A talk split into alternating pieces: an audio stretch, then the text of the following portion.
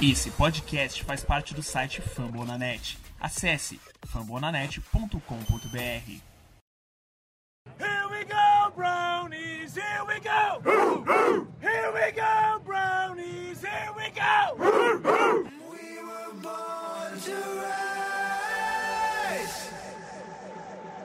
We were born to rise. So what you know about sacrifice when the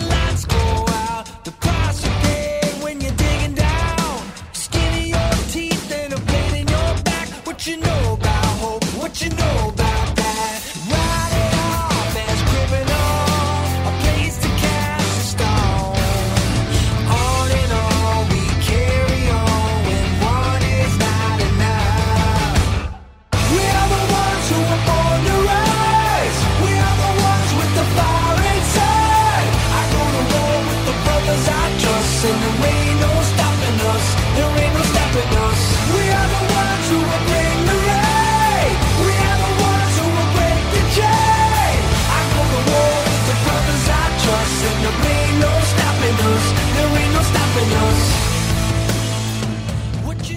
Here we go, here we go, Brownies! Bem-vindos a mais um Dog Podcast. Eu sou o Eber Barros e estamos aqui para mais um Monday Victory, uma semana feliz demais para torcedores de Cleveland. O Browns chega à sua segunda vitória na temporada e pela primeira vez, depois de seis anos, a equipe consegue ter mais vitórias do que derrotas. E para falar sobre esse jogo contra o Washington, para falar sobre tudo o que aconteceu de bom e de melhor, também do que não foi tão bom assim, eu trago para vocês o nosso querido e amado Marvin Abreu. Seja muito bem-vindo novamente, Marvoso. Como é que tá a felicidade aí, meu querido? Fala galera, eu sou Marvin Abreu e o meu recorde é positivo. Gostou do jogo ontem, Marvão? Cara, tô muito feliz, muito feliz.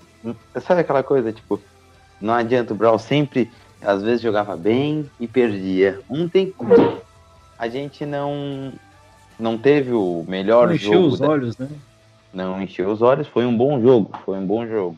Tivemos vários pos- pons- pontos positivos, mais pontos positivos do que pontos negativos, tivemos.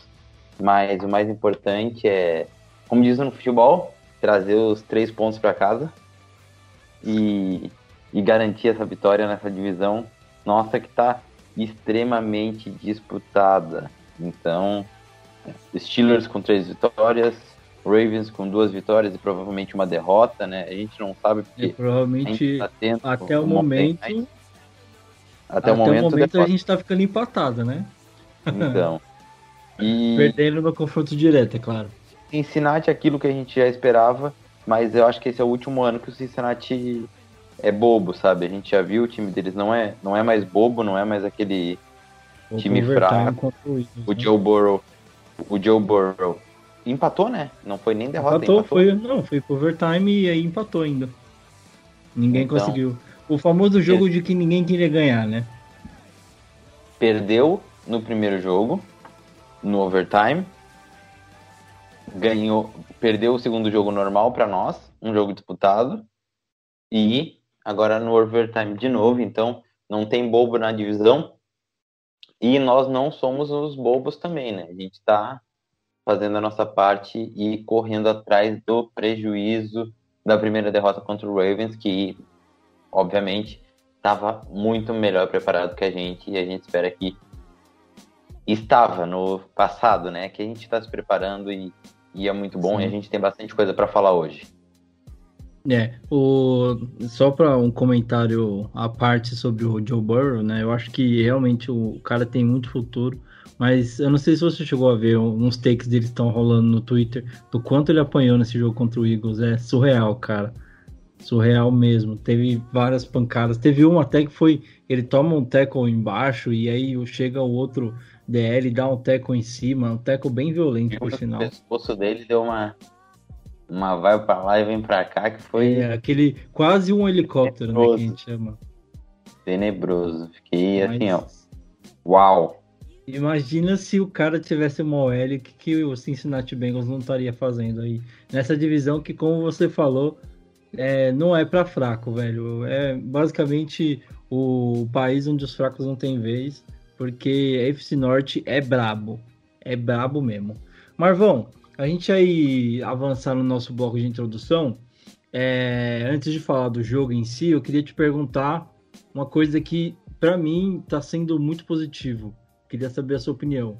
Kevin Stefanski, três jogos à frente do Browns, duas vitórias, uma derrota. Hoje, dos técnicos novatos, é o que possui o melhor recorde, né? Dos técnicos que assumiram aí em 2020, é o que possui o melhor recorde à frente aí do Ron Rivera, do Mike McCarthy, do Judge, que é do Giants, e também do, do head coach do Panthers, que me fugiu o nome dele agora. Mas, acima de tudo, a gente tem uma semana 1 muito Matt difícil. É o... é o Rude, acho que é Rude o nome dele, alguma coisa assim, Isso. o Ru. Enfim. A gente tem uma semana 1 muito difícil contra o Ravens, como você falou, né? Onde aparentemente, e acho que em todos os aspectos, o Ravens foi melhor, se mostrou mais preparado. E aí a gente vai para uma semana 2, onde o Browns começa a mostrar que tem um trabalho sendo feito, que tem uma evolução, né? Principalmente falando ofensivamente, né? Na defesa eu ainda acho que a gente precisa comer muito feijão, né? Tá muito longe ainda de ser uma defesa de encher os olhos. Mas, no geral, agora na semana 3, a gente consegue ver um time mais consistente, né? Uh, até em, em, quesitos bestas, né? Falando em questão de desafios que realmente são plausíveis de serem é, feitos, né? Não é que nem o Rio Jackson ou o Fred Kitchens que faziam desafios bizarros. Então essas pequenas coisas, pequenas coisas que, como torcedor do Browns, há um bom tempo. Ele, aquele da recepção, que é um desafio bem arriscado, porque é aquela coisa, não valeria, não valia muita coisa, mas era estratégico e acho que o primeiro desafio dele ele ganhou, né? Então, não, Sim. Então, se não me então, se a memória não me, não me, me trai, o primeiro desafio dele ele, ele ganhou e, e foi importante no final, né? Sim, é. é. No final das contas, a gente acabou tomando o TD naquele mesmo drive, porque a defesa cagou no pau. Mas o desafio contou, porque Pro a momento. gente conseguiu reverter o, uma descida que, é, tipo, mano, os caras iam ganhar, se não me engano, umas 20 jardas no passo, alguma coisa do tipo. É, mas o, o, ponto que eu queria bater contigo é, é, eu falei da questão do desafio, é claro que para outros times talvez seja uma coisa assim irrisória, mas para quem já viu Rio Jackson, Fred Kitchens com timeouts que não faziam sentido nenhum, desafios que você sabia que ia perder e coisas do tipo, viu com essa nova frente de trabalho, essa filosofia que parece que está caminhando em Cleveland, é muito bom, né? Assim, ó, é bom ver que o Browns que, que o, o, projeto está sendo feito e, e, é melhorado de semana por semana, entendeu? Tem um plano de jogo, que as coisas estão sendo conversadas durante a semana. A gente fica assustado, é óbvio, com aquela primeira derrota, mas a gente sabia que primeiro tinha que ter paciência com ele, paciência com o Mayfield, paciência com o Odell, paciência com o esquema. A gente cobra, a gente cobra, mas a gente também tem que ser paciência, ter, ter paciência com as coisas quando elas andam e quando elas não andam. E a gente vai falar mais disso, eu tenho certeza. Quero dar um ponto importante. Lá no grupo também foi falado muito sobre os quarterbacks da classe e eu vou abordar isso hoje. Peço até um minutinho teu depois pra gente, quando a gente for falar de Baker Mayfield, eu quero falar da classe inteira. Ok, então já sabem, já preparem os seus ouvidos, queridos amigos, porque Marvin quer falar hoje. Então, meus amigos, é, a gente falou do Kevin Stefanski, é, a gente, nesse bloco de introdução, a ideia é fazer mais um apanhado geral. Antes da gente entrar na, na parte de, de do pós-jogo, né, dessa análise, queria passar as notícias que a gente teve no dia, algumas, alguns detalhes muito legais que aconteceram e, e outras notícias nem tão boas assim, né? Então, a gente teve um, um fato histórico aí no, no jogo desse último domingo, marcado pela primeira vez a gente teve três mulheres atuando profissionalmente aí na NFL, uma como árbitra, né, fazendo ali a função de, de side judge, se eu não me engano. Não consegui pegar o nome dela aqui, mas a gente teve também pela comissão técnica do Browns, é, chefe do, do staff, né, a, a, função. A gente teve a Kelly Brownson pelos Browns, né, e a Jennifer King como head, é, coach interna, né, aqui tá como coaching interno. Então, é, ela tem uma função bem importante aí dentro do, da comissão técnica de Washington e três mulheres atuando profissionalmente aí na liga, um marco muito legal e é muito muito muito legal ver o Browns participando da história da NFL acontecendo, né? E a outra notícia que eu queria passar até para o Marvin ver se ele quer ter algum comentário sobre, Jojo Netson torceu o querido e amado do, Mar, do Marvão, o LCA, que o Marvin tanto conhece, né? E é baixa na temporada para o Cleveland Browns, nosso retornador, que estava fazendo boas pontinhas como receiver naquelas jogadas de end around, nos reverses. Ele estava indo bem até, eu achava. Até fez alguns catches, se eu não me engano, precisa até puxar. Ver se eu consigo puxar aqui. Mas eu, eu tava gostando do Jojo Netson, eu não esperava que ele fosse ter tanta participação assim em snaps, né? Mas ele acabou tirando até snaps do próprio Rod e do Higgins também, né? Que quase não tá aparecendo nos jogos. Então, antes de falar do Jojo Netson, acho importante voltar ali na questão das mulheres fazendo esse dia histórico por o, o futebol americano, né? E para o uhum. esporte em geral. Que são três mulheres, uma na comissão dos árbitros, uma na comissão técnica do Browns e uma na comissão técnica dos uh, do, do Washington Football Team.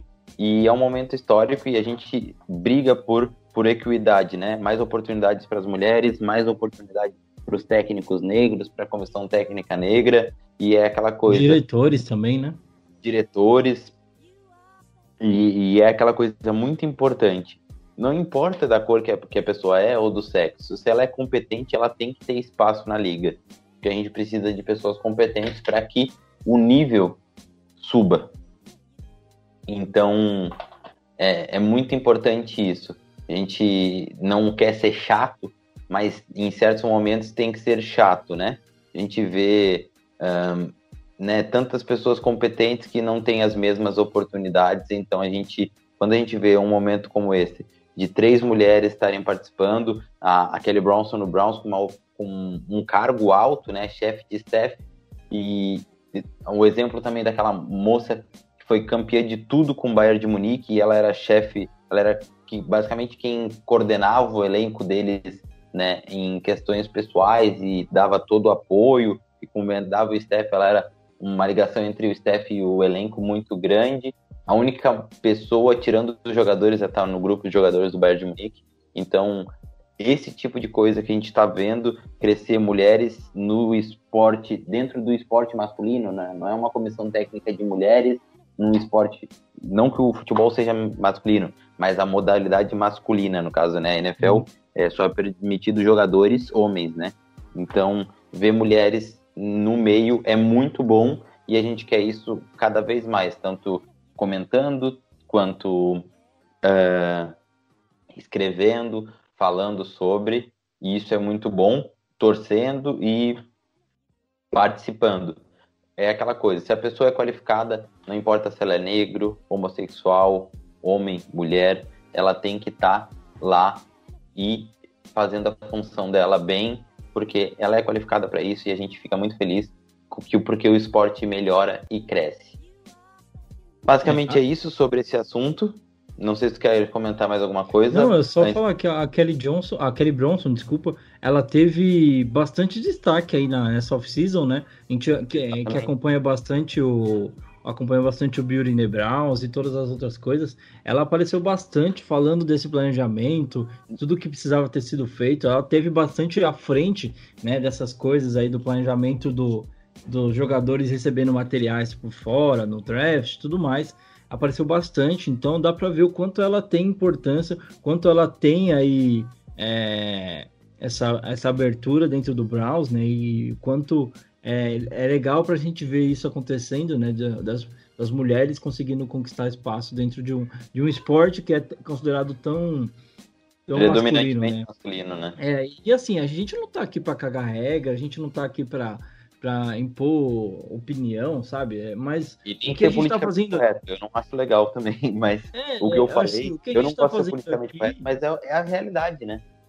É, o, assim, o que eu acho que a gente tá fazendo aqui é, mano, destacar um fato que é importante para a história da liga, sabe? E colocar, tipo, mano, também o fato de o Browns ter feito parte disso, sabe? É, é muito legal você saber que seu time é, tá aderindo a, a, a, uma coisa dessa, tá dando oportunidade para profissionais capazes de virem fazer um bom trabalho e ajudar a franquia, cara. Eu acho que no final das contas, além de dar oportunidades para essas pessoas, você está pensando no bem da franquia também. Né? Então, se você tem uma pessoa que é capacitada, ah, mas ela é mulher, e você tem outro cara que, ah, homem, mas que não é tão capacitado assim, por que, que você não vai escolher a mulher? Tá pensando no bem da sua franquia mesmo, se você escolher o homem que não é tão capacitado assim?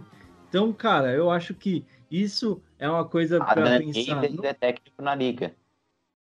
Desculpa, eu não quero dizer isso. É importante a gente ver isso serve para as mulheres quanto para os negros.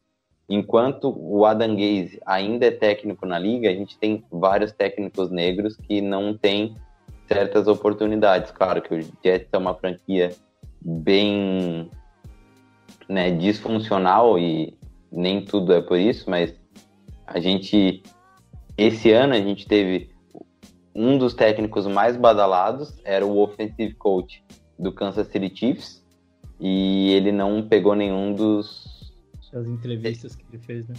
É, ele, é, da todas as entrevistas que ele fez, ele não ficou nenhuma como head coach, né? Não, não foi efetivado como head coach. E pro bem dos Chiefs, continuou o Eric B... B... Que eu não sei a pronúncia, perdão, pessoal.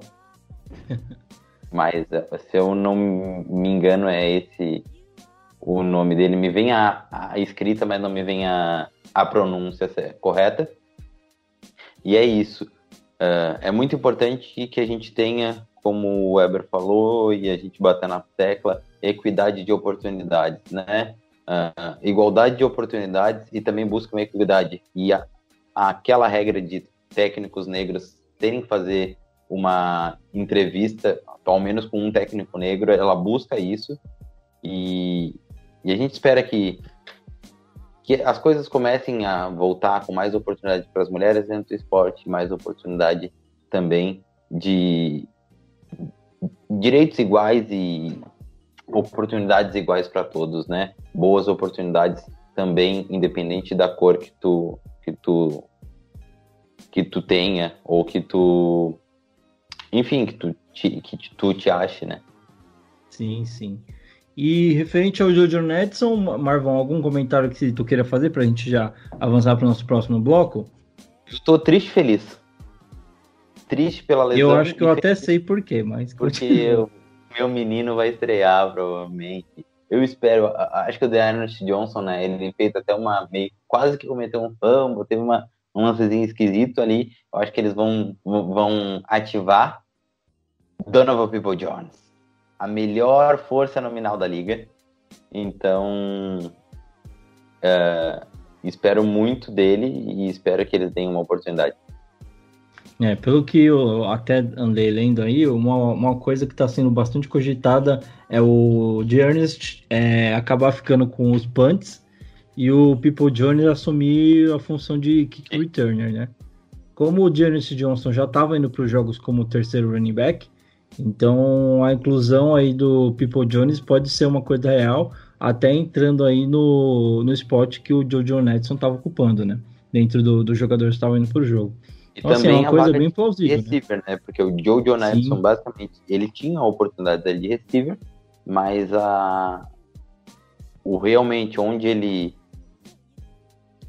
a especialidade ele, dele mesmo. A especialidade dele era nos times especiais. A gente espera que o Donovan People Jones receba uma oportunidade. Inclusive, o primeiro chute que ele conseguiu retornar pelo Browns foi nesse jogo contra o Washington.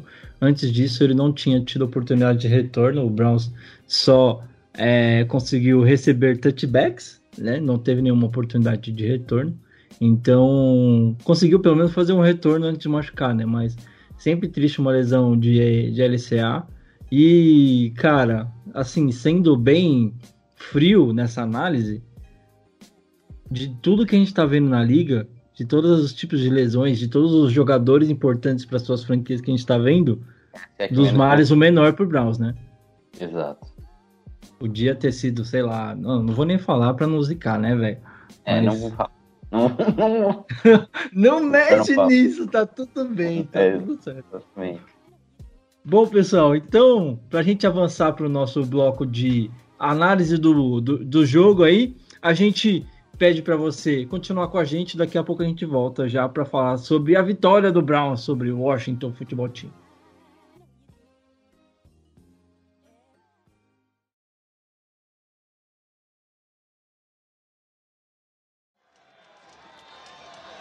The final score here from First Energy Stadium, and we're giddy.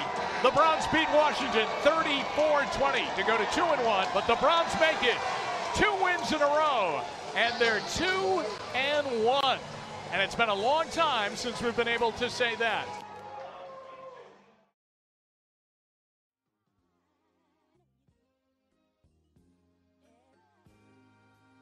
É isso aí, pessoal. A gente está voltando então para falar desta vitória do Cleveland Browns 30, 34 a 20 sobre o Washington Football Team.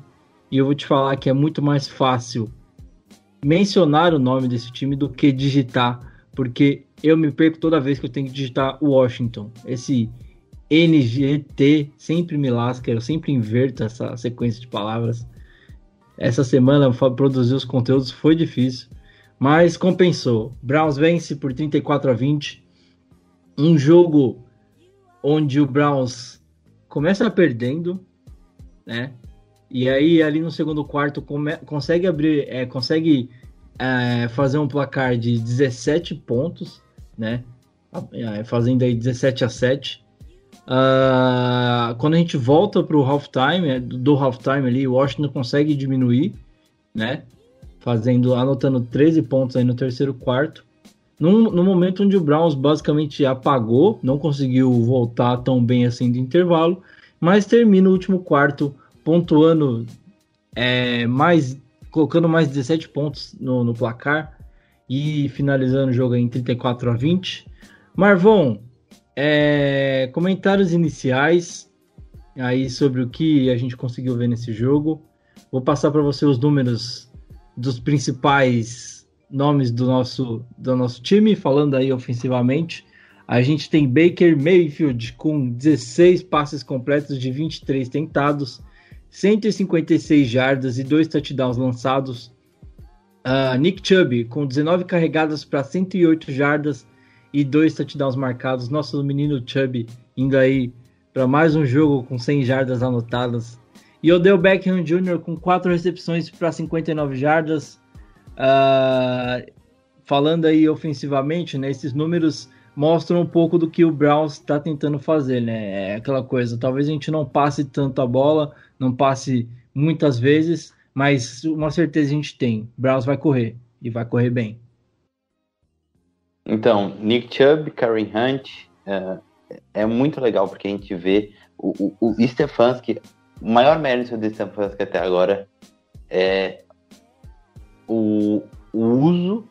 O Stefanski seria muito bom técnico de, de time de basquete, porque ele tem um timing para saber quando o cara tá pegando fogo e não tirar é muito legal porque ele fez uma estratégia, a mesma estratégia basicamente de um touchdown que aconteceu com Washington foi um que aconteceu com Cincinnati.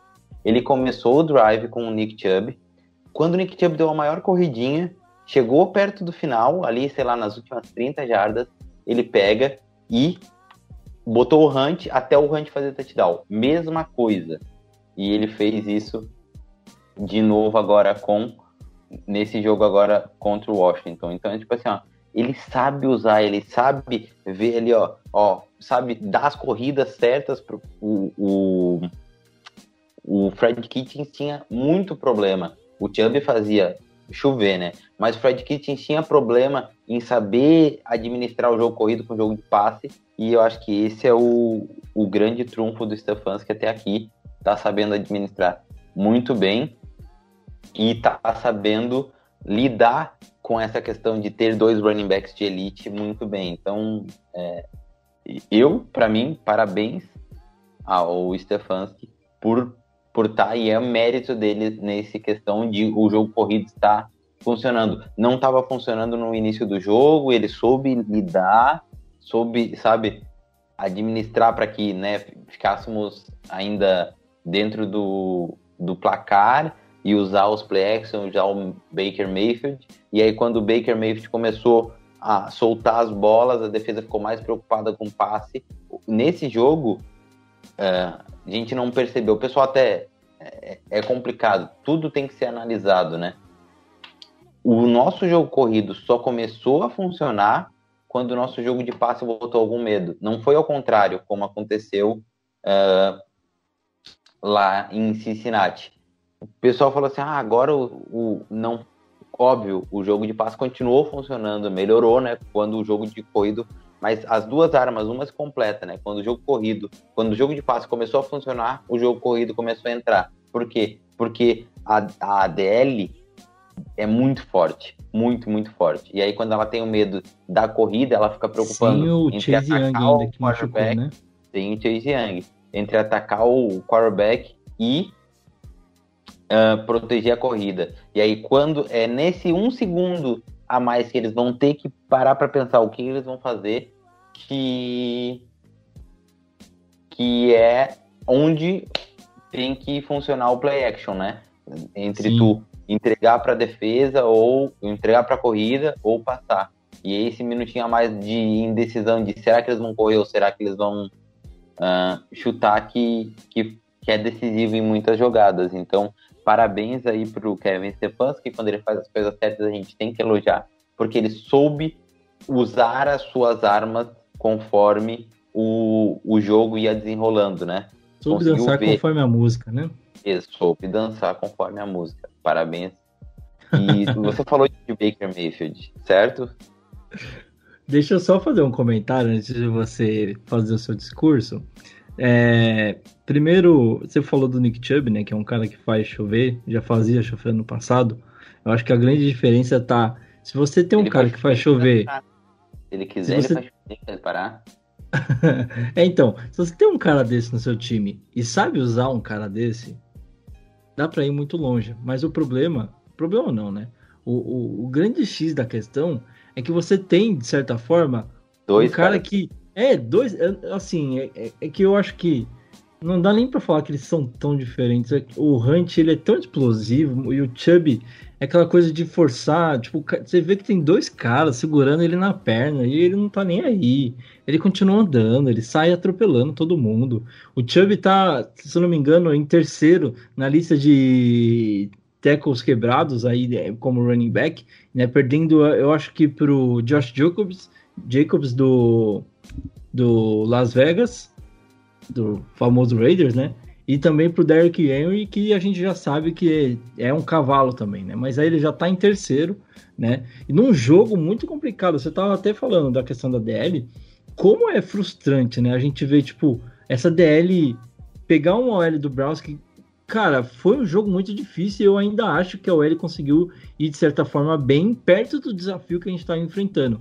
Jogou, não jogou o tempo inteiro com, com contra o Chase Young junto, né? Porque ele machucou, se não me engano, ele no segundo quarto. E isso pro Browns foi muito bom, porque foi menos uma pressão muito forte que tinha, mas o Washington ainda vinha com tudo. Né? Então você via a ADL conseguindo passar e parar uma corrida atrás da linha, na linha de scrimmage. E por muitas vezes você vê o Browns tentando insistir naquela corrida pelo meio, numa corrida entre os gaps ali internos e sempre sendo frustrado. Mas quando você vê aquela corrida virando a esquina e conseguindo ir para casa, o, primeiro TD do Browns, se eu não me engano, acho que foi assim, né? Que o Nick Chubb consegue virar a esquina e vai embora. Rapaz, como me deu felicidade de ver isso, Marvão. Eu não sei você, mas quando esse menino vira esquina, ele e o Hunt, né? O Hunt também virou esquina, meu amigo. Esquece. Esquece que não vai chegar. É, é muito bom ver o jogo corrido entrando e dando essa, essa capacidade do Browns de avançar no jogo, né? Avançar o campo com uma certa tranquilidade.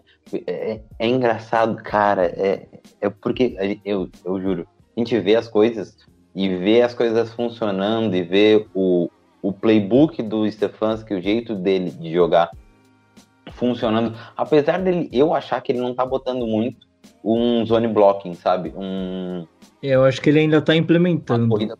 Ele ainda tá implementando, ele ainda tá dando uns ajustes. Não que ele vai não que ele esteja ah, ajustando para facilitar. Eu acho que ele tá criando os melhorando o seu jogo, o seu jeito de jogar, entendeu? Não forçando num- só corridas por zone, entendeu? Eu vi que nem tá aquele sendo- jogo que o, o, o, o Vikings ganhou só correndo, né? Acho que teve seis bolas que o, o Cousins lançou. Acho que ele tá tentando en- encontrar esse equilíbrio também, né? De não ficar só correndo o tempo inteiro também, né? E aí, em, em, em, drives que o Browns consegue fazer, teve dois drives que o Browns conseguiu fazer basicamente sem o Baker Mayfield soltar passes, né? Ou soltar poucos, um contra Cincinnati, um agora. E o pessoal fala assim: ah, ele não. O. Ele não confia no.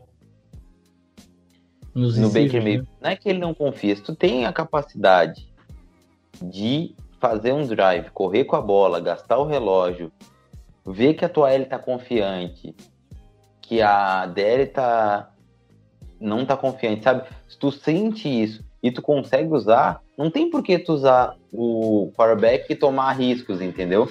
Sim. Até, ou Então, até um, falando do Baker, méritos de do riscos. Stefanski e também um pouco é méritos do Baker de não ter aquele ego de querer.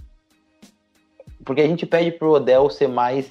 ahn, ahn, Julio Jones, né? A gente pede pro Odell isso. A gente cobra do Odell ser um pouco mais Julio Jones. De estar tá ali e não. E não pedir pra toda a bola não ficar chateado. A gente também tem que jogar pro time, né? dar parabéns pro Baker de não ficar, ah, porra, quero passar toda a joga, chamar, tipo, se o cara chama uma, corrida, uma jogada de corrida e ele querer fazer, tipo, um audible de passe, entendeu? Sim. Eu acho Então, que pra ele, de certa forma, é, é até o melhor cenário, até pra ele voltar a o ganhar confiança, cenário, né? É o melhor cenário, não só para ele ganhar confiança, eu acredito. É o melhor cenário por quê? Porque o Baker nunca teve um quarterback, um treinador que dissesse assim, ó, não, calma, Baker, vamos ter paciência contigo e não vamos dar todo o peso do mundo nas tuas costas. Porque até agora foi isso. Sim. Dá um Até pouco agora de paz, um pouco de tranquilidade. Ele leva o time dos. Browns nas costas, né? E tava levando, né? Levou por um, por um, um bom tempo o time dos Browns nas costas e e tava, a gente tava tipo, né, com problemas, né? Não tava dando, deu certo no primeiro ano, não deu certo nos outros. Então, eu acho que assim, ó, primeiramente parabéns pro Stefanski, parabéns pro Baker, por todo o time, né? E agora eu vou falar um pouco sobre a classe. Posso? Queres falar alguma coisa antes, Eber? Não, cara, eu só. Eu, eu acho que um ponto. A gente falou da corrida, a gente falou até um pouquinho sobre o jogo aéreo, mas a, a gente, de certa forma, é, eu queria fazer aqui um, um, um escudo, colocar um escudo nessa, nesse setor lindo, maravilhoso que a gente tem, que é o nosso L, que pegou um puta desafio, cara. Muito, muito difícil. Você via nitidamente como estava sendo difícil segurar. E demorou um pouco para engrenar, mas você via quando, quando começou a engrenar os bloqueios, as corridas entrando, o Bryant bloqueando, o Teller, meu Deus, o que o Teller tá jogando? Me desculpa, Teller, se eu falei mal de você, se eu já te critiquei algum dia, mas você tá jogando muito, cara. Meu Deus do céu, Marvin, eu não, eu não sei o que que, que tá acontecendo. Eu acho que depois faz fazia muito tempo que eu não vi uma OL jogar tão bem assim quanto eu tô vendo essa do Browns. E aí, se tu quiser já emendar o comentário da classe, fica à vontade. Vou até sentar aqui atrás. É, a questão da classe do Browns, do Baker, né? A classe com Josh Rosen, todo mundo dizia na época a classe mais talentosa do, da- daquele dos últimos anos, né? Ao mínimo, acho que dos cinco últimos anos ou mais. Quem sabe uma das mais classes mais talentosas. A gente tinha Lamar Jackson, a gente tinha Baker Mayfield, Josh Allen, enfim, tinha diversos nomes, né? E Sam Darnold. E o que, que a gente mais conseguiu ver a respeito dessa classe é que o mais importante para um QB é a comissão técnica que, que entrega, que ele cai. Quem que se deu melhor? Quem que se deu melhor? Não é coincidência. Quem se deu melhor foi Lamar Jackson, que evoluiu muito porque tem o time, quem sabe, um dos times mais sólidos em relação a front office, comissão técnica e também ao elenco. O Buffalo, Buffalo Bills, o, o Josh Allen pegou o McDermott, que está extraindo o melhor dele e deu paciência e melhorou em um ano. A gente falou isso no primeiro ano do Josh Allen. O Josh, lembro como se fosse hoje a gente falando isso aqui no podcast. o Josh Allen no, do primeiro para o segundo ano em relação ao Darnold e o Josh Rosen, né, no final da temporada. A gente falou, o Josh Allen foi o QB que mais evoluiu. Ele tinha problemas seríssimos, seríssimos, seríssimos, continuou tendo, mas ele evoluiu. O Darnold ficou estagnado, o Baker teve a melhor temporada entre os calouros por muito. O Lamar entregou aquilo que a gente esperava dele, né? Na primeira temporada, correndo muito e ainda tendo problema com ser efetivo nos passes. E Josh Rosen e Sam Darnold, apesar de Darnold ainda um pouquinho melhor que o Rosen, uh, muito maus, porque Baker Mayfield, Sam Darnold e Josh Rosen foram mal muito por causa de uma fraca comissão técnica, de terem trocado de técnico, o Rosen ter trocado de time. É péssimo para desenvolvimento dos caras, é péssimo para confiança tu vê a confiança do Baker na primeira temporada e tu vê a confiança do Baker agora, aí o pessoal fala: ah, os passes estão saindo para tomar. Ninguém desaprende, cara. Ninguém desaprende. O Baker tá no shape, tá muito mais inteligente do que quando ele veio para a liga, tá soltando a bola para lateral, evita muito saque, né? sec porque ele tá sendo mais inteligente em cuidar a bola. Só que falta confiança e ele tá tomando as confianças. 23 passes para o jogo, dois jogos seguidos com 16 passes é, completos, 63% de, de acerto. Acima de 60 a gente sabe que tá bom, 63% para o Baker. Se ele acertar 16 passes dos 23, fazendo passes até difíceis, conseguindo entregar, não tomando sec, jogando inteligente, a gente vai ganhar, vai entregar vitórias para o time, porque a gente tem um jogo corrido eficiente, porque a gente tem uma DL que consegue roubar a bola. A gente entende isso. Eu li do Baker esse ano como um Hulk. E quem sabe se o Jets der mais um ano para o Sandarno de não draftar o Sunshine, como todo mundo está falando, e trocar de comissão difícil, né? técnica, né? e trocar de comissão técnica, o vai ser difícil realmente, mas o o Sandarnold pode desenvolver, ou se o Sandarnold for para outro time, ele pode desenvolver, porque o talento tá lá. O talento ainda tá. Precisa de confiança, precisa de, de gerir o cara melhor, só que é assim que se perde talento. É uma comissão técnica ruim, uma franquia disfuncional. Por isso que não é simplesmente. Vou, vou falar uma coisa para vocês.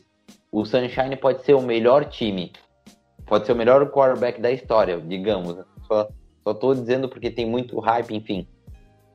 Se ele cair no Jets de hoje, pode ser que a carreira dele vire nada. Porque Sim. o Sandorn era um dos melhores da história também. Todo mundo falava, ah, o Sandorn é muito bom. E pode ser que não dê certo. O Josh quem, Rosen... Quem, quem, diria o que poderia acontecer com o Sandarno se ele tivesse caído numa terra mais fértil, digamos assim, né? Uma semente tão uma semente tão boa como a gente viu, né? Dos quatro QBs, assim, eu acho que a gente Não fala muito, isso, né? Isso serve, tipo, muito é, pro Giants também. Sim, agora jogando o Daniel Jones no lixo agora, basicamente. O Daniel Jones, exatamente. O Broncos ainda é um pouco mais funcional, o né? O próprio mais... Burrow, eu diria que tá se essa OL, se essa OL do, do Bengals não exemplo, ajuda... Imagina se o Burrow pega agora, tu comentou muito bem. Vou dar um exemplo do Burrow. Burrow, todos os recordes batidos em LSU, jogou muito, chegou na liga já jogando bem, porque a gente sabe, mostra uma maturidade, ainda tem erros de Hulk, mas mostra maturidade. Eu vou dar um exemplo. Tu pega o Joe Burrow agora, analisa ele nessa temporada, digamos que ele perca o agora no quinto jogo ele vai lá e se machuca pro resto da temporada. Como é que ele vai chegar no ano que vem? Um pouco sem confiança, com um medo. um exemplo. Isso o Bengals ainda é muito mais funcional do que Jets e Browns, né? E do que o antigo Cardinals. Um exemplo que eu quero dar para você, Marvin, para a gente falar do Burrow e, e o, esse caminho que o Cincinnati está trilhando é o Andrew Luck. No, no, no, ano que ele foi draftado, até no segundo, terceiro ano, o quanto esse cara não apanhou atrás de uma linha ofensiva que era ruim, o quanto de lesão esse cara não teve, quantas concussões ele passou, quantos protocolos de concussões ele teve que passar para poder voltar a jogar é, de semanas para outras semanas, quanto o Colts não sofreu e como o Colts poderia estar tá bem se tivesse preservado o Luck nos seus primeiros dois, três anos de carreira. O Luck, quando veio do college, para muitos, ele foi o último melhor prospecto de QB, o mais pronto que a gente já teve aí dos últimos anos. E eu vejo um cenário muito parecido pintado pro, pro Burrow agora. É um cara que vem, assim, não vou dizer, nossa, 100% pronto, mas ele vem muito pronto para a liga. Você vê nos jogos dele, as decisões, tem os erros de Hulk, como você falou? Claro que tem. Mas você vê as decisões que ele toma, a, a vontade de vencer os jogos, sabe? Aquela gana de tipo, mano, eu não quero perder. É um cara tá, tá pronto para levar uma franquia como o Bengals, que não sabe o que tá fazendo da vida ainda, tá tentando arrumar o time para um lugar melhor, entendeu? Mas se você não proteger um cara desse, proteger o maior patrimônio que o time já teve nos últimos anos, você vai acabar igual o Luck, se aposentando com pelo menos. Eu acho que o Luck tinha pelo menos mais uns 5 anos para jogar tranquilamente. Ele era novo. Ele, ó, aqui, 29 anos ele informou a aposentadoria dele. Cara, é, é, é muito triste isso, de verdade. Mas segue é, aí seu comentário. Desculpa não, até não, só de, não só de. É triste, né? Porque um bom exemplo que a gente vê ao contrário é o Jared Goff. O primeiro ano do Goff, que não era um cara tão pronto, foi muito mal. Primeiro.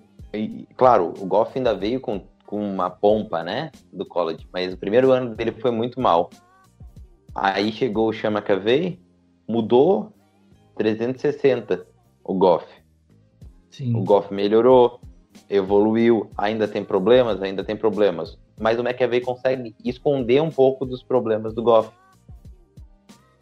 Então, isso é muito do que a gente espera que uma que o Kevin Stefanski faça com um pouco com o Baker. É o que todo mundo espera quando tem um, um, uma equipe Hulk proteja e não só proteger com uma boa L e com que nem o Stefanski bota, bota mais um Tyrande para bloquear. Não só assim, mas proteger também de ele não perder confiança, dele melhorar, de tirar a barda e, sabe, desenvolver. Então é é muito importante a gente não pode só olhar para o cara e pensar assim, ó, ah, esse cara que nem eu vi gente falando do Haskins, do, do Haskins nesse jogo, falando assim, ó, ah, ele tá. É um cara é muito ruim, não sei do que. Cara, o cara caiu em, em Washington. O primeiro ano passado era um time todo disfuncional. Eles estão melhorando um pouco agora. Pegaram o Ron Rivera, que é um ótimo coach de grupo, né? Quem sabe não é o melhor offensive coach da história, mas é um cara que tá dando, tentando dar confiança para ele ganhou a primeira semana jogando bem. Não tinha. É, é, olha como é engraçado, cara. É muito engraçado. No começo do jogo, a gente fala da nossa realidade, então a gente fala no nosso grupo. Olha, o Haskins não tomou nenhuma interceptação. Ó, estamos tomando. Aí fez touchdown no primeiro drive. Tô tomando uma surra pro, pro Haskins. E aí depois no final do jogo, é, esse Haskins não presta. Aí, ó, três interceptação. Tu entende como muda a questão, muda tudo. É uma narrativa muito imediatista. E a gente não pode tomar narrativa imediatista numa liga que cada staff tem 100 pessoas, cada grupo tem 53. Os caras ficam, às vezes, tem jogador como o Burrow com um ano na faculdade e três anos, um ano jogando e três anos aprendendo, né? Ficou lá, sei lá, quantos, sei lá quantos anos na, na faculdade e tem jogador que só ficou o Haskins ficou menos, bem menos tempo, mas também só teve uma temporada. Tem jogadores como Mayfield que teve três temporadas de titular e entrou o Walcon. Então tem jogador que já chega com cinco estrelas e é titular sempre, como Lamar Jackson. Então, tipo assim, ó, tem muita coisa a ser analisada. Então, essa é a questão que eu acho que é mais importante, a gente analisar tudo com paciência e tentar verificar que às vezes não é só o cara que na bola que sai da mão do Mayfield, que sai da mão do Josh Allen, sai da mão do Lamar Jackson, tem um peso de toda uma equipe por trás, de todo um histórico, né? Parabéns pro Alan, parabéns pro Lamar, que evoluíram. Parabéns pro ben, pros Bills e pros Ravens, que evoluíram todos esses caras. Mas a gente tem que saber que eles só evoluíram porque também, mesma coisa do Mahomes, melhor quarterback da liga hoje. O Mahomes é o melhor quarterback da liga hoje, mas quando ele saiu, ele era um cara extremamente imprudente, mas ficou um ano aprendendo com um cara que tinha tudo que o Mahomes tinha de ruim, o Alex Smith tinha de bom. E ele pegou a melhor mente, uma das melhores mentes ofensivas com o Leôncio e o Eric BNMI. Então, tudo tem tudo por trás, sabe? Tem muitas coisas por trás e, e é isso que a gente tem que analisar. E esse é o meus meus cinco centavos aí sobre os tá mais para um real, né? Mas ou 50 centavos, que foi mais tempo, mas sobre essa classe e sobre o porquê que é muito mais, sabe, tudo é muito mais amplo do que apenas a gente analisar o, um passe ou um jogo. E aí, Marvão, para a gente dar sequência então aqui no nosso bloco de análise de jogo, depois desse seu ótimo comentário aí, colocando para a gente uma boa explicação aí dentro dessa vamos dizer assim, dessa nova era que Cleveland está vivendo, né? Uh, eu queria bater na tecla. Uh, da, a gente já falou da comissão técnica, né? E também já falou da, das chamadas que estão melhorando bastante. Como isso tem ajudado o Baker, né? É, pegar um, um head coach que realmente consiga ajudá-lo a produzir. Mas Uh, ah, para a gente falar um pouco mais aberto sobre jogos, eu separei aqui os nossos Brownies and Frownies, né, que é o, o artigo que a gente gosta de usar aqui como referência para nossa pauta. Uh, vou citando aqui para ti e a gente vai comentando ao longo deste bloco. Começando com Carl Joseph, um, um rapaz que já não é mais tão rapaz assim, né? E era muito conhecido no college pela sua ótima habilidade de taclear e aqueles tackles que fazem barulho e tudo mais. No jogo de, de domingo, ele anotou é, seis tackles no total, conseguindo aí uma das três interceptações que aconteceram no jogo. Quase foi crucificado pelo fumble. Que se tem algum torcedor que tá ouvindo isso aqui que não levantou com a faca na mão para ir para cima do, do Carl Jones quando ele fam, é, a bola, pode tacar a primeira pedra aí, porque é mentira. Eu sei que todo mundo quis matar o cara que ele deu o fumble. E mas no mais eu acho que analisando o que a gente viu dele até agora, dos últimos dois jogos, ele foi bem melhor né? nesse jogo. Jogou bem melhor, a gente tem que dar parabéns pro Carl Joseph, porque ele, ele evoluiu, né? a gente consegue ver que ele teve uma, uma evolução. E, e é importante a gente também. Né, ele não jogou bem no primeiro jogo, evoluiu agora, então a gente tem que ir lá e dizer parabéns pro Claudioso, melhorou, evoluiu, entregou mais do que a gente esperava dele nesse jogo. Então eu, eu, eu particularmente fico bem feliz com o que o Claudioso apresentou para nós nesse jogo e no último, não bem feliz, né? Mas melhorou e é importante, né? É importante que, que a gente tenha mais de jogadores melhorando conforme a temporada vai vai acontecendo. Então, eu fico bem bem feliz com a, com a apresentação do Claudioso. Nesses, nesses dois últimos jogos, melhorou bastante. torcedor do Browns mais otimista vai começar a sonhar como seria essa dupla de, de safeties com Carl Joseph e Grant Delpit. Acho que daria um eu, caldo, né, Marvão? Tony Harrison e Green Delpit, eu acho que ainda, é, ainda é melhor, mas o Carl Joseph tá, que... tá muito, é um encaixe muito bom. O Ronnie Harrison foi um bom encaixe pro Minka Fitzpatrick e eu acho que daria. É, cara, a gente tinha muito. O, o, ia nos entregar uma coisa muito boa o menino Grand Delpit nessa, é. nessa temporada a gente não pôde ver. É, Saudades é uma, é uma que a gente não viveu, né, Marlon? Neymar, puta, o Neymar é, é um gênio, né? Filósofo contemporâneo. Saudades daquilo que a gente ainda não viu. Puta que pariu, olha só. Quem diria? Ai, meu Deus. Mas bom, avançando aqui, vou citar um nome que a gente já falou sobre. Aí não sei se tu quiser tecer mais algum comentário sobre este, este negro maravilhoso chamado Nick Chubb. E aí dá até para falar do, do Karim Hunt também, que teve um catch, rapaz. E espetacular. Que você ainda criticou a bola do Baker Mayfield. Eu fui rever. Ah, eu, eu, não, é o que você falou dele, sobre a pressão. Pro braço, tudo bem, por baixo se você pegar braço. toda a jogada de uma pressão, conseguiu colocar uma bola boa né? Mas o que eu falei, analisando aí o catch do Hunt, tipo, foi um catch mais difícil porque ele estava se preparando para pegar uma bola e continuar correndo, né? Foi absurdo, absurdo. O catch que ele fez aquilo ali tem eu diria que 70% dos wide receivers da liga não fazem, ou mais. E aí que a gente coloca a questão do, de, do como esses caras se complementam, né? O Tibb ainda tá pegando um pouco mais, já ele recebe muitos passos, né? Mas eu acho que o, o Hunt é muito mais essa arma de, também de, de ter down receiver, né? De ajudar também é, se posicionando como WR. Tudo bem que os dois estão sendo usados assim, né? Mas o, você sabe que o Hunt ele vai acabar sendo mais efetivo nessa questão, vídeo catch que ele fez, né? Uh, mas, cara, não tem problema, porque assim, a gente sabe que o Chubb, se precisar ganhar uma terceira para um na força, ele vai ganhar. Se precisar ganhar uma terceira para dois com o catch do Hunt, a gente pode ganhar, tem muitas chances também, né? E para o Stefanski isso deve ser uma delícia, né, Marvoso? Ah, para um, um treinador ter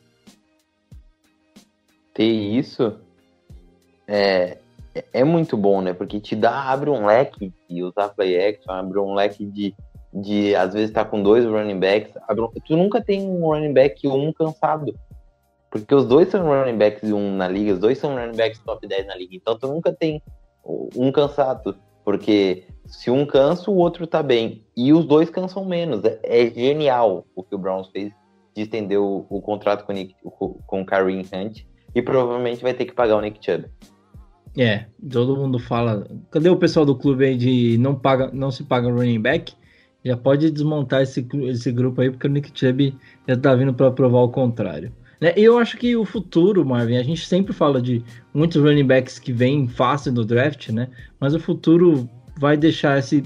Não diria desmistificar, mas vai equilibrar muito essa opinião sobre não pagar running backs, né? Porque tem tantos caras surgindo com tanta saúde, tanta vitalidade. Você pega o Chubb, esse menino, rapaz. Você é louco. Quando que você vai ver esse cara? Você vai falar que esse cara não, não vai jogar ad eterno, né? E aí, a gente falando aí dessa, dessas oportunidades uh, que o Stefanski tem aí com, com esses dois, eu queria falar também das chamadas, né? Até colocando mais um, alguns detalhes para a gente comentar. No começo do ano estava muito nebuloso a questão sobre quem que faria as chamadas de jogadas, né? E o Stefanski tem assumido boa parte dessas chamadas. Eu não lembro de ter visto o Van Pelt é, responsável por essas chamadas. É, Posso até estar. Tá. Então, ó, o Marvão confirmando que é só o Stefan que está fazendo as chamadas. E teve muita gente questionando também até algumas decisões de ir para uma, de uma terceira. Uma chamada para uma terceira, uma terceira descida ruim, ou uma decisão questionável de ir para uma quarta descida. Todas as chamadas para terceira ou quarta descidas, o Stefanski foi muito bem. E, e, a gente pode até citar duas aí que foram decisivas no, em dois drives uh, que a gente acabou pontuando, né? Então o Stefanski conseguindo melhorar ainda mais esse o play calling, né? A, chamada de jogadas e mostrando o quanto esse Browns, ofensivamente falando, tem um canivete suíço nas mãos, né, Marvin? É, é muito interessante porque a gente nem começou a usar o, o, os Tyrants ainda, né? A gente. Eu ia falar até do, do Janovic, que ele apareceu correndo pela primeira vez nesse jogo, né? E deu um spin. Rapaz, um cara daquele tamanho nem sabia que girava daquele jeito. Digamos que traduzindo assim para o português, não é exatamente a tradução, mas foi mais ou menos isso que o, o Njoku falou: é, eu quero morar nesse spin. Porque foi lindo, né? Demais, ele disse né? que eu, ele disse assim, ó, eu sou todo o spin do Janovic, né? É, a gente falaria que no português seria eu quero, quero morar nesse spin. Exatamente, acho que é a melhor tradução possível. Então é. Nossa, é, é muito bom ver, ver o Browns jogando bem e, e quem. Sabe, quem foi anexado conseguir agregar coisas exatamente. E, e, eu acho que o melhor de tudo, até porque a gente está falando de chamadas, é, é, saber que quem está à frente, quem tem o poder de usar essas peças todas, sabe o que está fazendo, sabe como usar, né? E está usando de uma forma que ainda não, não tá no seu total. A gente tem essa consciência de assistir o jogo e falar, mano, como você falou, os Tyrants ainda, de certa forma, estão sendo mais para bloquear do que para receber passes, mas você já teve o Bright recebendo um TD nesse jogo. Numa das jogadas onde eu, acho que foi assim o ponto alto do Baker no jogo, aquele rollout saindo da pressão, rollout limpo, caminhando bonitinho, achando o Bryant sozinho na endzone. Então, um TD muito bonito. É, acho que dá até para dizer que foi um dos mais bonitos que eu vi nessa temporada do Browns. Falando de, de eficiência de jogada, né? Como tudo deu certo, o Baker jogou bem dentro da jogada e tudo mais. Mas você vai vendo que aos poucos ele vai soltando um pouco, afrouxando um pouco a corda desse ataque. E eu tô com medo, um medo bom do que, que tá por vir aí, Marvin. É, eu, a gente tem um jogo muito difícil contra a Dallas agora, né? A gente vai muito. falar mais pra frente, mas as coisas estão crescendo e a gente acredita que, esteja, que o time esteja mais preparado quando chegar o momento de pegar um time forte como o Dallas. Que apesar dos pesares, também com técnico novo, é um elenco muito forte, um elenco muito bom, né? Sim, deu trabalho para caramba para o Seahawks, né? Que não tem uma secundária lá das melhores, mas é aquele jogo de tiroteio, né? E se você analisar o Browns, a secundária não tá muito boa, o ataque tá pontuando bem. Jogar contra a Dallas, que tá só protagonizando tiroteio, né? Tô prevendo aí um jogo de muitos pontos aí para domingo, antecipadamente, mas falamos disso logo mais. Marvão, é, da minha parte aqui, não, não sei se você tem algum outro ponto positivo que você queira destacar, mas da minha parte a gente já fala, já passa para os pontos ruins.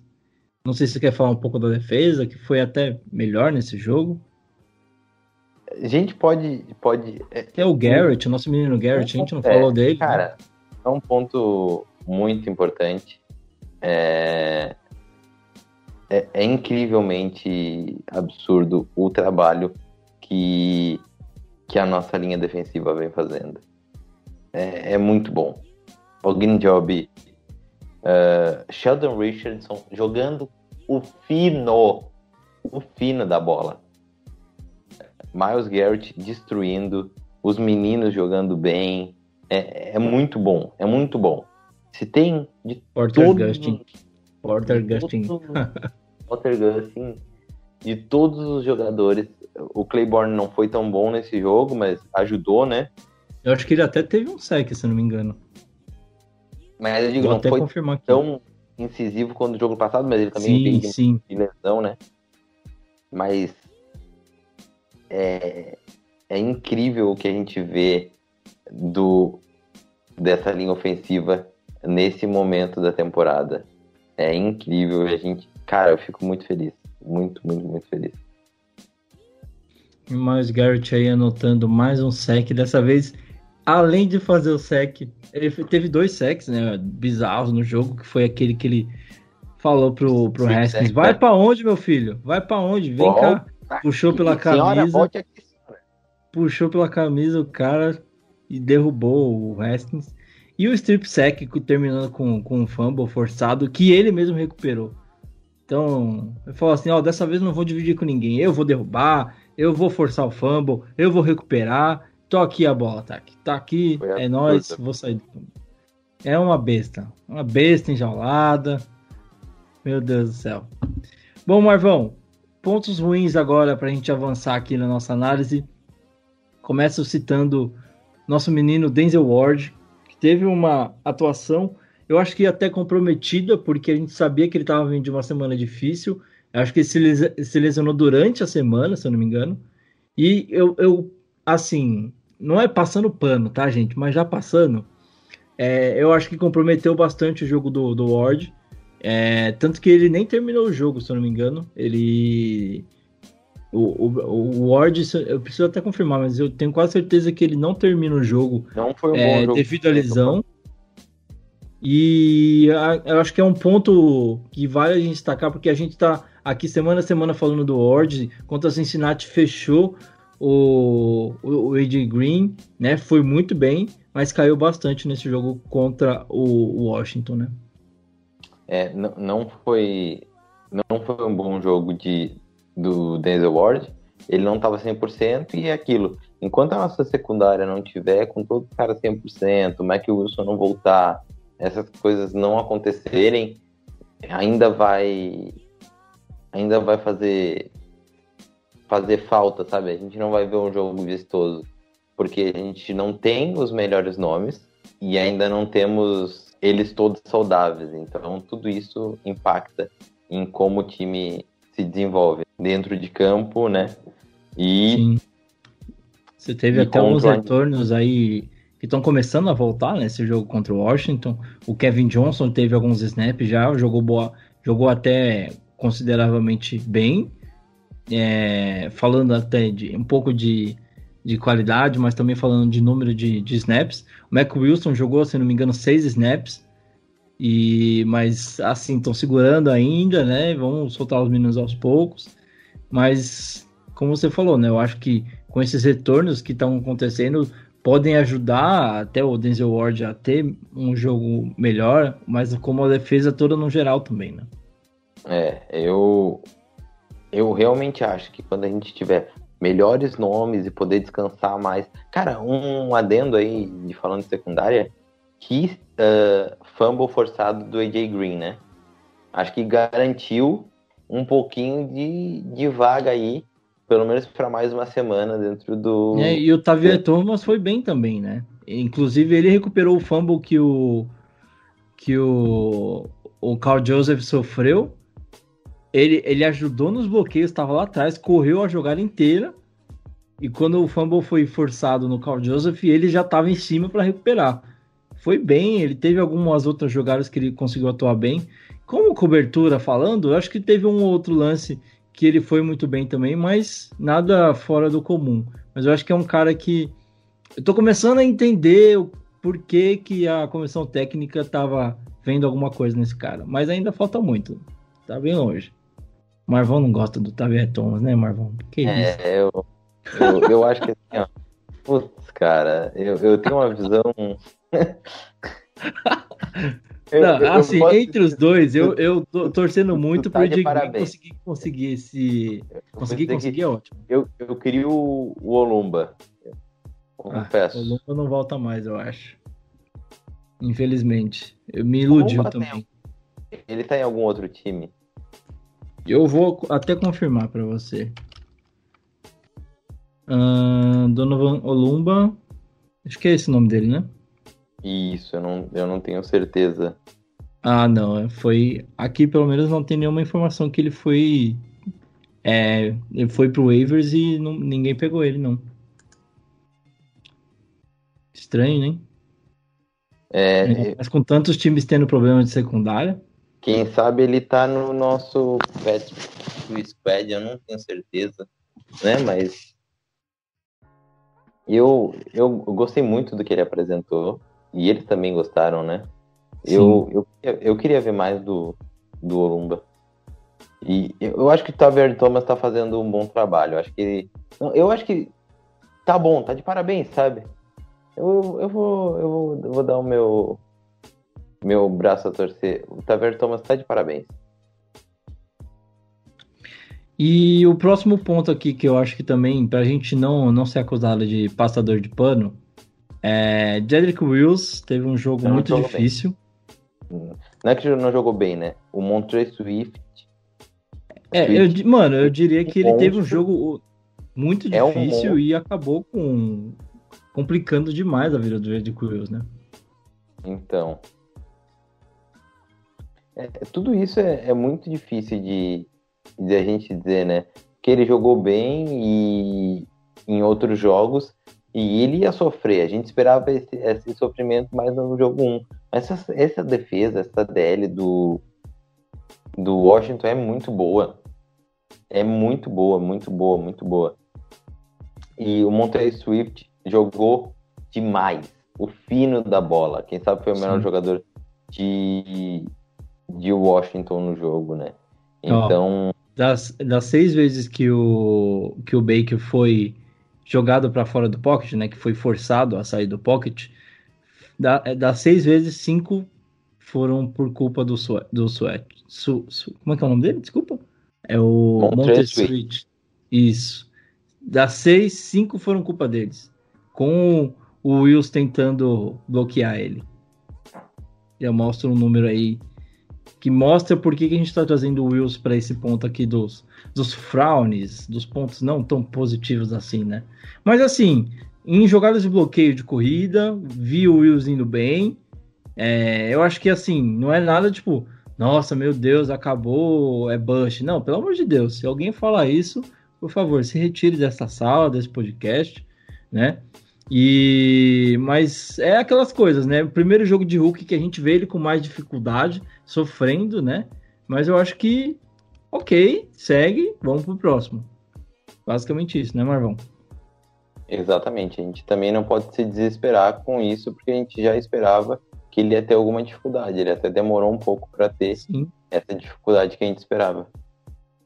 E aí o último ponto para a gente citar, Marvão, e fechar o nosso bloco, a não ser que você queira fazer uma última consideração, um ponto que vale a pena a gente destacar é nosso kicker muito bem no jogo, né? É, dá, até sal, dá até confiança de ver, assim, Cara, é, não é só o kicker, o mas também o, o bem, James né? Gillan Ele é um melhorando. que- Ele é um cara que, que também sofreu um pouco, né? É muito bom ver ele ele bem, né? Mas não dá pra dizer que a gente fica tranquilo quando ele tá chutando também, né? Muito por traumas. Mas eu, eu- eu vou dizer uma coisa, muito mais por traumas, porque o chute dele tá indo bem bem no meio, né? Sim. Eu acho que vem todo. Na hora que o Browns vai chutar, já sobe um calafrio na espinha, que é difícil de explicar, cara. Mas aí você vê o chute, aí você vai começando a ficar mais tranquilo. Mas eu só sento no sofá de novo quando a bola passa no, dentro da trave. E mas assim, como torcedor do Browns que tem sofrido tanto com kicker, é muito bom ver um cara que já passou por Cleveland e acabou saindo também, né? Voltar e conseguir fazer um ter um melhor melhor resultado, né?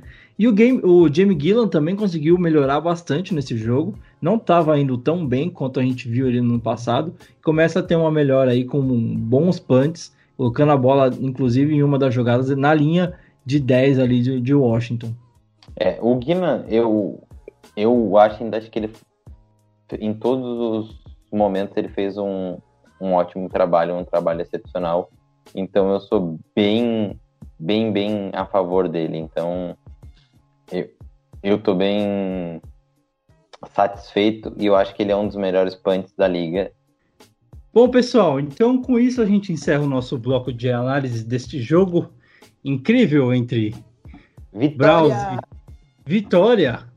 Somos dois- positivos. Um Ponto 6667. É não é ah, nem não. ponto 500, né? Ponto É muito bom, vai tomar. Muito bom ser um time positivo. Né? Ah, Olha. filha da. p***. Eu. E, e, e é, um- é uma coisa muito otimista. A gente vai falar agora do jogo contra o Cowboys. E a gente espera que esse otimismo continue na próxima semana, tá certo? Vamos então, continue com a gente. Hora de falar sobre Browns e Cowboys.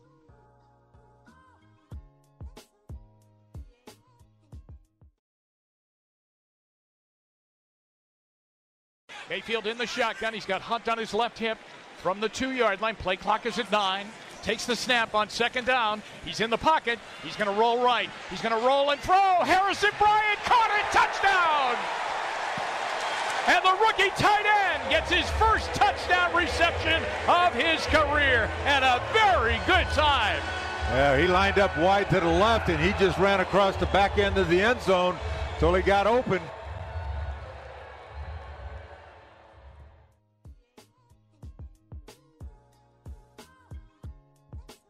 É isso aí, pessoal. Voltando para o nosso último bloco, analisar o jogo de domingo.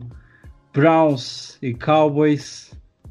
É, o Browns viajando para Dallas enfrentar o Cowboys. A gente até esqueceu de falar aqui, eu queria mencionar. Browns, duas vitórias em casa, nenhuma derrota. Tá bom? 667. É, Eu adoro falar esse número, cara. É, é muito, muito, muito bom ser uma franquia positiva.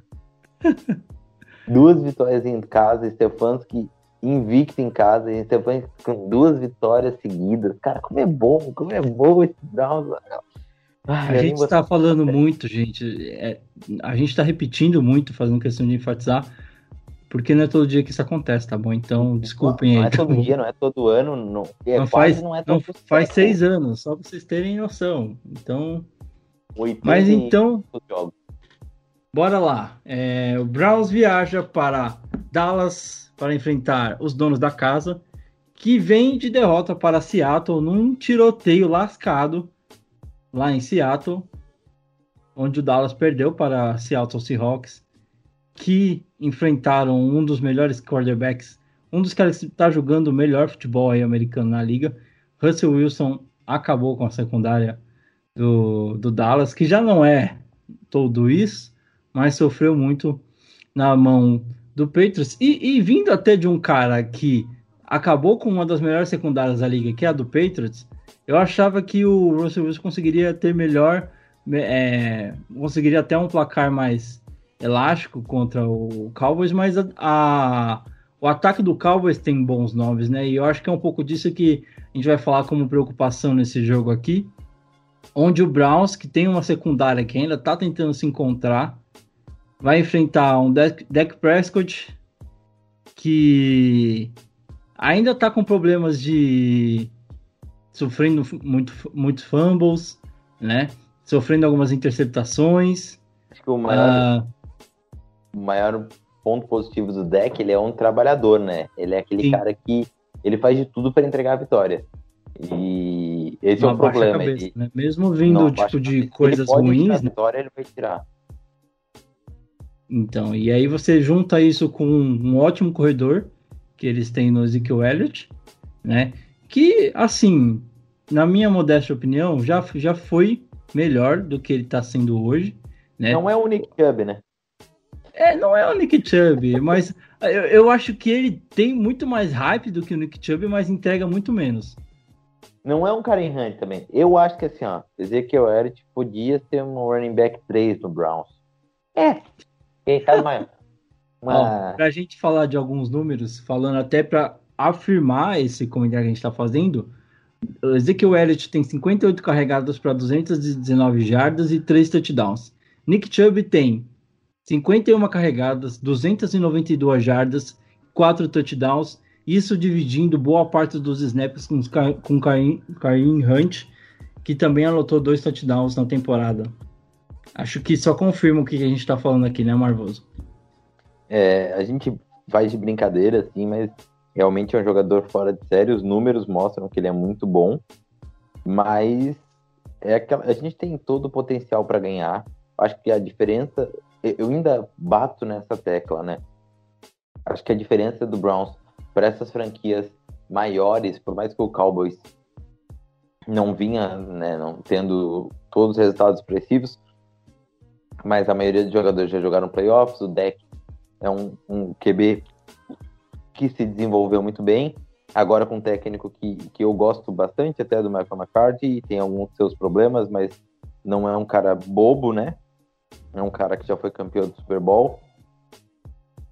Mas eu acho que o, o importante de ver isso é que a diferença do Browns para essas equipes é que o Browns não tem um DNA vencedor.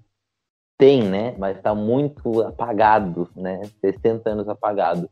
E hoje a nossa franquia é uma franquia que os jogadores não sabem muito bem como vencer. A maioria desse elenco aí nunca tinha sido positivo, pelo menos os que foram draftados para o Browns. E isso tu pode pegar, acho que até o Bitônio não foi positivo. Se bobear. Em Acho que o Bitônio 2014, estava em 2014. Vou até Não, confirmar. Continua aí que eu vou confirmando aqui. Foi draftado em 2014. Joe Bitonio. Ou 2015? Confirmando aqui pra você. Estado em 2015 ou 2014? 2015. Não, 2014. Foi draftado pelo Cleveland Browns com a 35 escolha geral do draft. Então, 2014 ele tava no elenco. Dá pra dizer Então. assim. 2015 ele machucou. E volta em 2016 na semana 5. Digamos que dos draftados pelo Browns, quem sabe só o Bitônio é o. O Huglet também, né? Que é um dos caras mais antigos aí do elenco. Nosso long snapper. Isso, então. Mas são pouquíssimos caras que estavam com o Browns né, em uma campanha positiva lá em 2014. Então. É, Os remanescentes aí, né?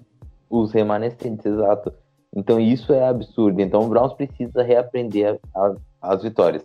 Se ganhar dos Cowboys, eu vou meter uma tatuagem do Empolgou.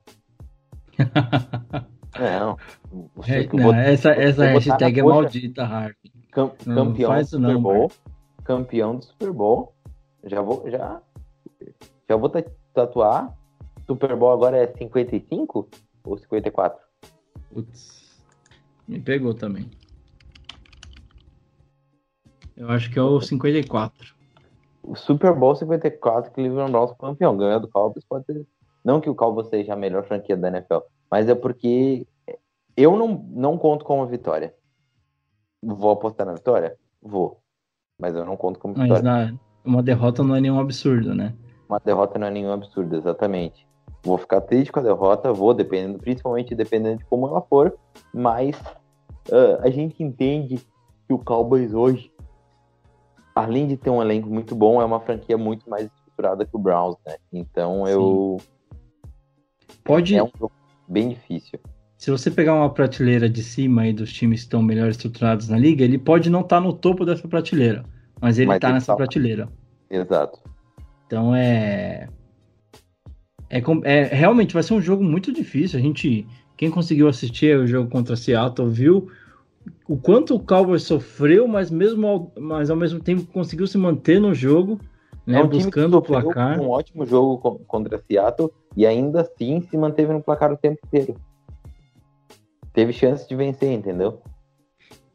E, e um comentário que eu queria muito fazer aqui para mostrar o quanto essa liga é injusta.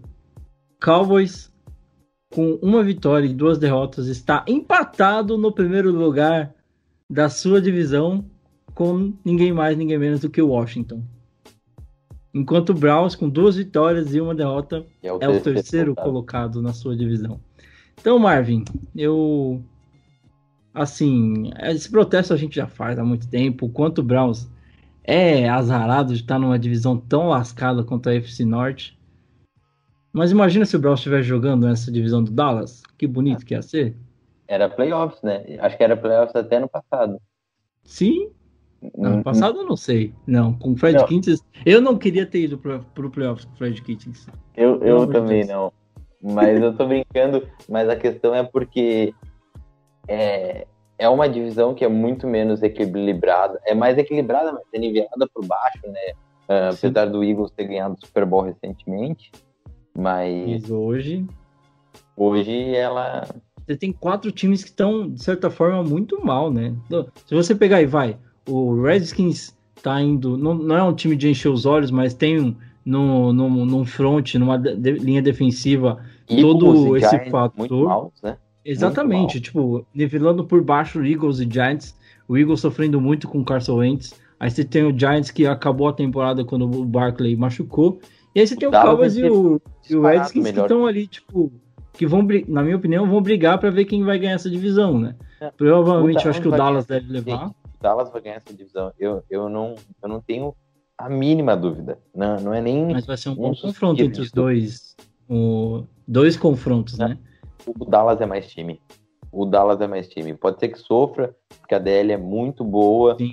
E, E eu acho que talvez esse seja o problema, e talvez, até falando do nosso jogo, talvez seja a chave pro Browns, né? Que é forçar os erros do, do Prescott, do, do Elliott, que sofreram muito com fumbles. né? A gente pegar o jogo contra, contra Atlanta, quantos fumbles teve naquele jogo pelo ataque do, do Cowboys?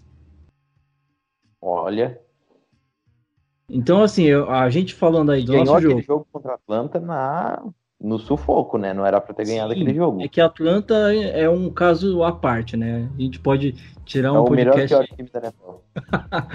Mas assim, eu imagino, falando aí, Ou vai, o pior, melhor finalizar, time da NFL. Eu não sei. Eu não sei se ele é Eu o melhor acho. entre os piores ou o pior entre os melhores. Eu acho que Atlanta podia abrir um aplicativo de delivery, só entrega. Ah, E, e, e aí falando, Daquele Super Bowl 51.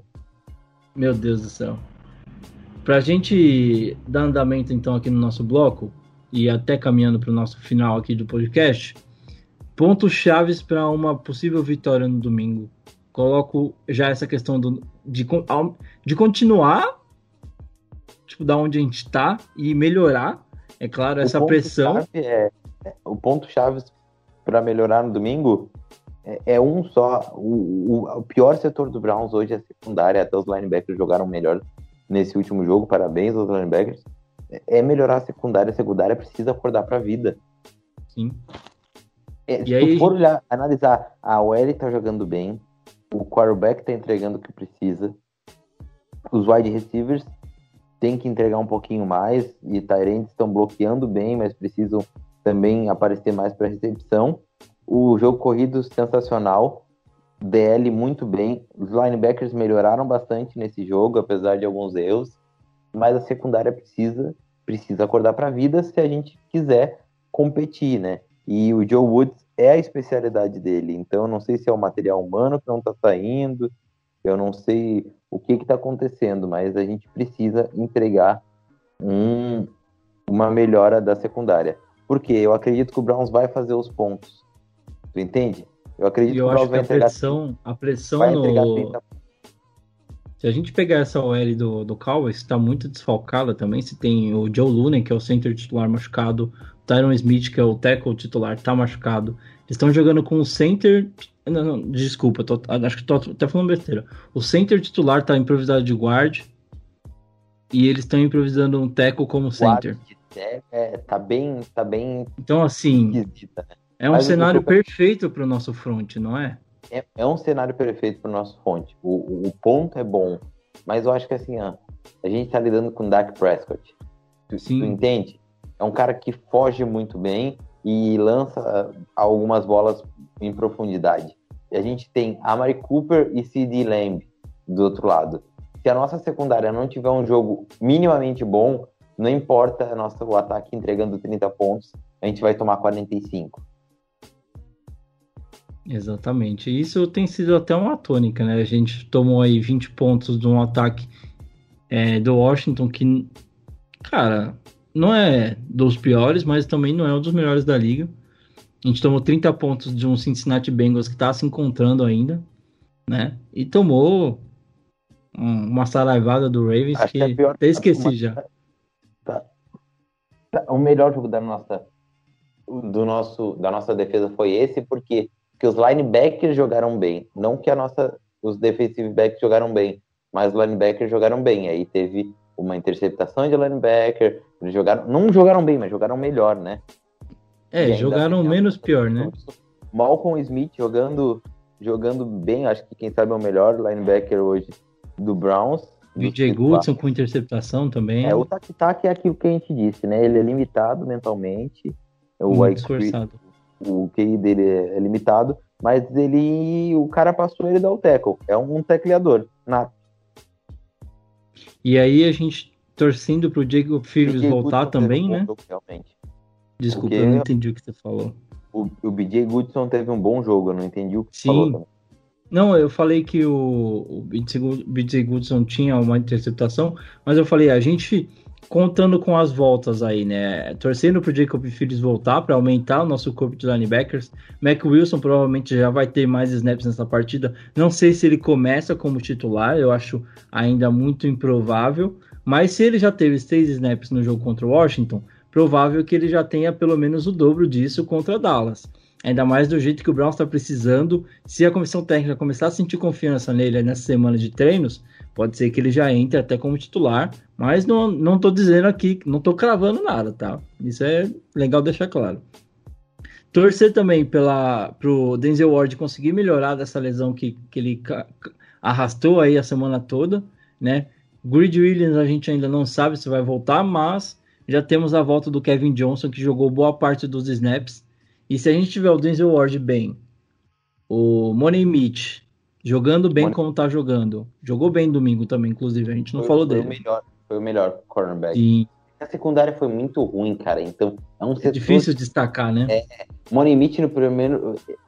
Só que a gente toma um touchdown, Aaron. Não dá, não dá pra falar de tudo, não dá pra gente. Ver os caras sozinhos na endzone dá vontade de tacar. toma uns touchdowns, cara, umas coberturas falha que eu penso assim, não é possível que a gente tá, tipo, uma jogada de defesa na, na red zone e os caras ficam parados olhando pro quarterback, sabe?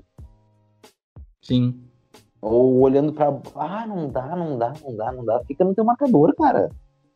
Puta, ah, não dá, não dá. Um erro de cobertura. Um. Ah, eu não consigo entender como é que os caras uh, tomam recepção no meio dos dois, tomam uns vareios. O errou uma, mas ele foi bem. No começo do jogo, ele botou o, o Terry McLaurin no bolso no, no, nos primeiros o McLaren eu acho que teve até uma aparição bem reduzida perto do que era esperado, né? Porque o McLaren é o principal recebedor do, do, do Washington e era uma das principais ao... ameaças aí.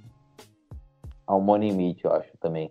Então eu, eu, eu espero realmente que a nossa secundária faça, faça a função dela.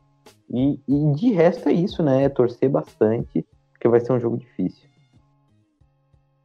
E aí, se a gente tiver uma secundária com Denzel Ward jogando bem, Mitchell e o Kevin Johnson voltando bem de, de lesão aí, já dá para ter uma, um fio de esperança, né, Marvinho? Mas é isso, não, eu é acho que... É um que... jogo que dá para ganhar, né? Eu, eu, a gente não vai tão, tão confiante, mas é um jogo que dá para é ganhar. O, o maior problema disso tudo é a gente tá falando de cornerback, mas ainda tem a combinação com safeties, que é o nosso maior problema hoje, na minha opinião. É. Né? O, problema, o, o Carl Joseph evoluiu um pouquinho, mas ainda você tem aquele cara que tá ali, sei lá, deve ter amizade, alguma coisa assim com o Stefanski, porque não é possível aquele cara tá sendo titular. Eu não entendi ainda o que, por que, que o, o, o Rony não conseguiu ter um lugar, né? Não, o Sandevo é o cara que tem que sair, que eu acho que tem amizade e alguma coisa ele tá fazendo. Né? Isso, isso. Então, vou começar a criticar que nem eu critico o jogador do Corinthians, porque é que nem quando os caras enfiavam Gabriel, enfim, não vou falar de futebol aqui, mas é, eu, eu, eu queria muito entender por que, que o Rony Harrison, que veio até como uma esperança aí pra gente, não tá conseguindo ter os snaps, né? Não tá conseguindo jogar. E aí eu não é... sei se você tá sabendo de alguma coisa que eu não sei. É que eu acho que. é, como eu digo, né? O Sandeiro sempre. O, o Sandejo sempre jogando de terno, né? Parece que tá morto. é, é triste, mano. É triste, é triste quando tu vê o cara. É, é louco. Ele chega, ele chega atrasado em toda jogada. É, é, é e quando faz, dá o teco, faz falta. É, é, é, é, ah, tá louco. Não dá, não dá. Eu vejo a nossa secundária, é cada touchdown que a gente toma, aí tu vê a DL pressiona, pai, não sei do que, e pum, touchdown. Não pode ser, não pode ser que a bola chega tanto na nossa endzone. É. E, e a gente entregou também boa parte do campo em algumas campanhas para o Washington, né, com faltas. E aí facilitou também o trabalho dos caras. A gente até falou do desafio que a gente tinha ganhado, talvez até para trazer o momento para o Browns. E aí na sequência toma dois passes que deixa os caras na boca da endzone para fazer o TD já. Então, mesmo quando vai, faz uma big play assim, de alguma forma consegue cagar tudo e entregar um TD. Pelo menos é o que a gente tem visto até agora, né? Então, Marvinho, para a gente finalizar, meu, meu momento talvez mais, mais difícil aqui desse, desse podcast que gravamos todas as semanas. Hora dos palpites, Marvinho. É, a gente já sabe qual vai ser o placar. É, o placar vai ser 27 para o Dallas 33 pro Browns. E a gente vai decidir com um touchdown, não vai nem chutar o field goal. Eu ia te perguntar isso, vai ser com o field goal do Cody Parker pra consagrar o menino? Pode ser, pode de ser vez? 27 a 30 com o field goal do Cody Parker, mostrando que a gente tem kicker. Mas então, aí, para deixar o meu, meu palpite, eu, como, eu como a gente falou durante boa parte desse programa, eu prevejo um tiroteio também. Eu acho que vai ser um jogo de, de ataques. E as defesas que conseguirem forçar algum turnover, né? Vale lembrar que o Browns ganhou do Washington por 5 a 0 na batalha dos turnovers. Forçou 5, não sofreu nenhum. Isso é importante, a gente acabou esquecendo de mencionar. E se o Browns tiver uma atuação Se parecida. Se recuperassem aquele turnover do AJ Green, né? Sim, foi muito pouco, foi por muito pouco. Mas se o Browns tiver alguma atuação parecida com essa, eu acho que é, é um ponto-chave aí para nossa vitória, de forçar muitos turnovers e, e cuidar bem da bola, como cuidou contra o Washington, né? Então, vou prever um 30 a 27, vai, para não repetir o palpite, vou colocar 35 a 27 pro Browns. Ah, sem, sem, sem emoção não, né? Sempre tem emoção quando você tá falando de Browns, né? Mas eu acho que vai ser um jogo pra gente conseguir olhar pra frente e falar, cara, esse Browns tá mostrando mais do que a gente esperava. Vai ser um jogo divertido, sabe? Cara, tá difícil ver jogo divertido do Browns, viu? Porque sempre que você começa a rir, aí acontece Você alguma chora. coisa que você já fica puto. Sempre que você começa a rir é quando acontece o touchdown. Aí vai pra defesa, você chora. Divertido pra mim, meu amigo, é só quando não é meu time que tá jogando, porque de resto é só sofrência. É só sofrência. Mas é isso então, Marvão. Considere- considerações finais e o seu abraço para os nossos amigos que escutam, para que poda- possamos encerrar o episódio dessa semana. Abraço pra galera que apoia o podcast, pra galera que tá aí sempre escutando, galera que comenta, comenta lá no grupo, a gente, a gente conversa bastante. Adoro quando o pessoal fala, Marvin, qual, qual a tua opinião? Ah, eu quero ouvir a opinião, eu, eu gosto disso, gosto de poder ajudar vocês. E tanto é que hoje eu quis trazer uma pergunta lá do grupo pra cá. E, e é isso, né? A gente sempre comenta, às vezes com ânimos ex- exaltados lá no grupo, mas é, são vocês que fazem a gente ter ânimo para vir aqui segunda noite, depois de um dia cansativo, entregar um podcast e tentar entregar da melhor maneira possível. E também nunca. Aí vamos para a quarta semana seguida, quinta ou sexta, né? Contando com os off-season, mas entregando podcasts diariamente, me- semanalmente. Então é muito bom estar aqui e poder fazer parte disso e a gente dar o máximo para poder entregar isso. E obrigado, né, Eber, por estar aí sempre participando. Se o pessoal puder seguir, ó, Clee Browns BR no Twitter, DogPod BR no Instagram, no Facebook e no Twitter também. O Murilo também sempre tá botando pós-jogo e pré-jogo lá no nosso blog, no, dentro do Fambonanet. Então é isso, Mononet galera. barra DogPound.br.